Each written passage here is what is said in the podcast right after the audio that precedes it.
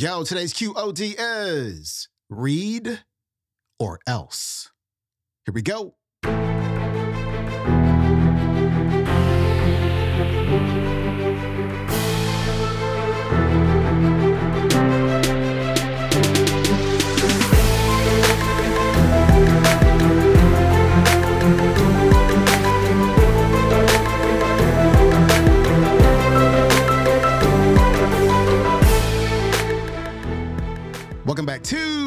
The Day Show. I'm your host, Sean Croxton of SeanCroxton.com. We got Ty Allan Jackson on the show today for another Best of 2023 episode. And this episode got the most engagement of all of our episodes of 2023.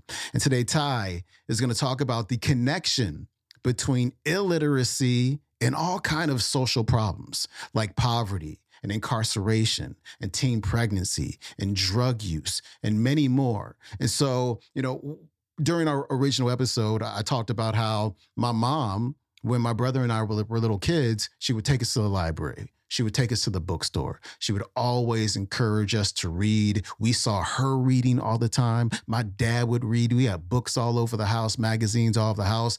And, you know, that modeling is so important because these days kids don't read. And one of the reasons they don't read is because their parents don't read, because they don't see it. And so, please, if you are a parent, please listen closely because Ty is going to give you some tips for creating avid readers in your children. Ty Allan Jackson's coming up. What if I was to tell you that each and every one of you have the power to suppress and minimize teen pregnancy, teen drug use, poverty, mass incarceration, and so much more by simply promoting something that each and every one of you do every single day. And that thing is reading. My name is Ty Allan Jackson. I am a children's book author, literacy advocate, and the world's largest self proclaimed mama's boy. My path to becoming an author and literacy advocate started with her when I was about five years old. She would take my brother and I to the library, and we would go and we would bring back as many books as we could possibly carry. And we would bring them home to her bed, which when you're a kid, your mother's bed seems like a throne, not like a bed. And we would sit on that throne and she would spread out all the books that we had right along her bed. And she would then read the books in such, with such enthusiasm and animation that it was like having theater right in front of you. It was the thing that was the foundation that laid down for me to become the reader and the author that I am today. Fast forward to about 10 years ago. 10 years ago, my son asked me a question, and this question would change my life. And he very simply said, Hey, dad, can we open up a lemonade stand? Sure, son. So we get a cardboard box, we sit it right on top of, uh, uh, on, on the corner of our street, tablecloth, a pitcher of lemonade, little umbrellas. You got to have the little umbrellas. And in three hours, this cute little kid made $50 selling lemonade. That's what I said. and then it prompted him to ask another question. He said, Dad, what am I going to do with all this money? And the reality is, I said in my great big authoritative fatherly voice, I don't know. what, is, what, is, what does this seven year old kid do with 50 bucks? So when I don't know the answer to a question, I go to the bookstore and I try to find a book to help me answer that question. So I go to the local bookstore, and out of the thousands of books that are on the shelf, I could not find one book to teach my son about finance and entrepreneurship. Long story short, I decided to create and publish that book. That book is titled Danny Dollar. This book has inspired tens of thousands of children across the country to learn about finance and entrepreneurship. I'm remarkably proud of this book. And in fact, this year, I am piloting with an economics professor in Northern Kentucky University, Danny Dollar Academy, to help teach inner city low income kids about the importance of finance and entrepreneurship.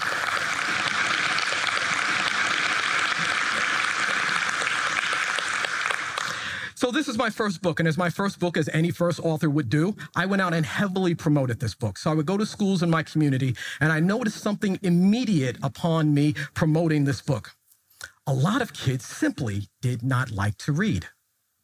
Now, that I can't even fathom that. As a kid, I loved to read, and I instill this within my family. So prominently, my children love to read. So I'm constantly surrounded by children who love to read. But lo and behold, as I'm promoting this book, children are telling me they're not interested because they don't like reading. So I decided to discover why is it that children don't like to read? So as I'm making this discovery, I discovered something else that was incredibly, incredibly damaging. And what it is, is that there are several statistics, and these statistics change the way that I promote literacy. Two out of three children who cannot read proficiently by the fourth grade will end up incarcerated or on welfare. Whenever I say that quote, I get goosebumps like I have right now. To compound that, 85% of all teens who go through the judicial system are functionally illiterate. To coincide with that, 70% of all inmates today cannot read above a fourth grade level. There is a direct connection between illiteracy and incarceration in this country. We came across this statement from the Department of Justice. The link between academic failure and delinquency, violence and crime is wielding to reading failure. In other words, if we are not promoting the importance of reading, we are welcoming into our, into our lives incarceration, poor health, just a number of, of issues. So I thought to myself, this basically is saying read or else. That sounds like something you should put on a t shirt. So that's exactly what we did. We took this slogan and we put it on a t shirt. And the results from wearing this t shirt were immediate and profound. We could not walk a block without someone going, That's a great shirt. And I'd say, Yeah, I know. Read or else. I get it. We get it too. And then the question I was waiting for. Once I had these once we had these shirts established, I knew I was going to get this question, and I could not wait for this question. And the question is, or else what? And I would say, six. Six what? Your teenage daughter is six times more likely to become pregnant if her reading level is below the fourth grade. So read or else. I would go another block and someone would say, or else what? And I say 75. 75 of all recipients of welfare are functionally illiterate. And someone again would say, or what? And I would say 90. 90% of all dropouts are on welfare. And also, when you are a dropout and are functionally illiterate, you no longer qualify for 90% of the jobs in this country. There is a direct connection to illiteracy and poverty and incarceration, and you name it. So we went on this brigade to go out and promote this t shirt. And lo and behold, it started selling like crazy. And people all across the world were starting to buy these shirts. And as great as it was to have this walking, talking billboards all across the world promoting Read or Else, we wanted it to have an even more profound impact. So we decided that with every single purchase of a t-shirt or a hoodie that has the Read or Else logo, that we would send a book to a child in a homeless shelter to help sever the cycle of poverty that obviously exists inside their lives. And what book did we decide to send them? Well, duh. Danny Dollar, what better book to send a child that is struggling economically than to teach them about the importance of finance and entrepreneurship? Product pro- programs like the full program or Read or Else are our little way for us to put a dent in illiteracy. But each and every one of you have the power to do the exact same thing in your world.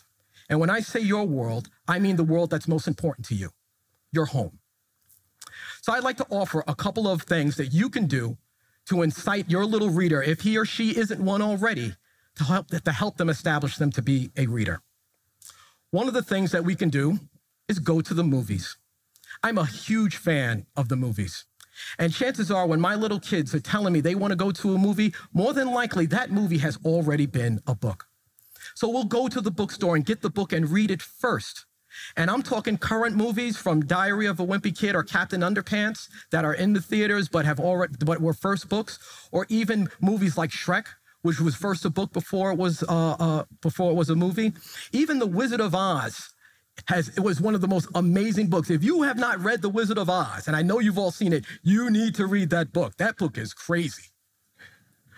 So if you want to help encourage little readers at home, take them to the movies. The other place that you really need to take them is the library. In my opinion, the library is the most powerful, important, yet underused resource in the country. If knowledge is power and books are where you get knowledge, the library is the ideal place to go and get them. Not to mention, to purchase a book is pretty darn expensive. And at the library, you can take out almost as many books as you want for free 99. so it is essential for you to go to the library, not to mention that the library has found new and creative ways to get you in from having movie nights and author readings. Even my local library has Lego nights every other week to get families inside, which I think is pretty awesome. But the most important and powerful thing that you can do to help establish a little reader is to lead by example. My favorite poet, James Baldwin, once said, that our children resist listening to their parents, but they never fail to emulate them. It is essential that for you, as the primary teacher of your child, for you to set the example and read with and to and around your children, as well as all the people that your child gravitates to. And I don't just mean inside the home. I want to show you, share with you a little trick. If you really want to create a little reader in the home, don't promote it to your child. Promote it to your child's best friend. Because if you think that your child listens to you more than they listen to their best friend, I got some news for you. So, the next time that you really want to encourage your child to read, take your child and their friend to the bookstore and buy them the same book. And then do something I love to do challenge them. Hey, little Billy, I bet you can't read that book in a week. Oh, yeah, Mr. Jackson? I could read that book in five days. And I guarantee you that your child will jump in and want to do the same thing, if not beat his little friend. So it's important for us to have this creativity for us to encourage our children to read. The things that, that all three of these suggestions have in common is you. You are the catalyst for changing this world by changing your children to make them more literate. If the first time that your child has a book read to them is within a circle in kindergarten, then you are failing as a parent. I have one more number for you, actually, technically two. It's this one, and it's pretty darn large 32 million, and those are the amount of adults that cannot read in this country today. That is absolutely, positively devastating. And if you don't think that affects you, you are absolutely wrong because it's these 32 million people that are going to be dependent upon our welfare system. They are going to be victims of our incarceration system. And who's flipping the bill for these things? You are. So illiteracy impacts every single one of us every single day. So it is our obligation to promote the importance and the joy and the power of reading. And we can all do that with one final number, and that is one. All it takes is one book and one child to change a life. If you are all readers, and I know you are, you all had one book that shifted everything. And it did it for me as well.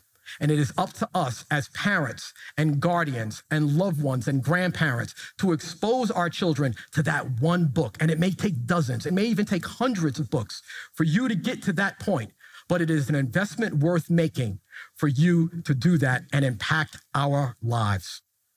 I beg you, I plead with you, for behalf of the welfare of our country and our world, to read and promote reading or else. That was Ty Allan Jackson. His website is tyallenjackson.com. You can watch today's entire talk on YouTube. It is called Read or Else Ty Allan Jackson TEDx Berkshires. All right, my friend, I got another one tomorrow and another one on Friday. I hope you're enjoying this week's best of. I will see you tomorrow. We out. Peace.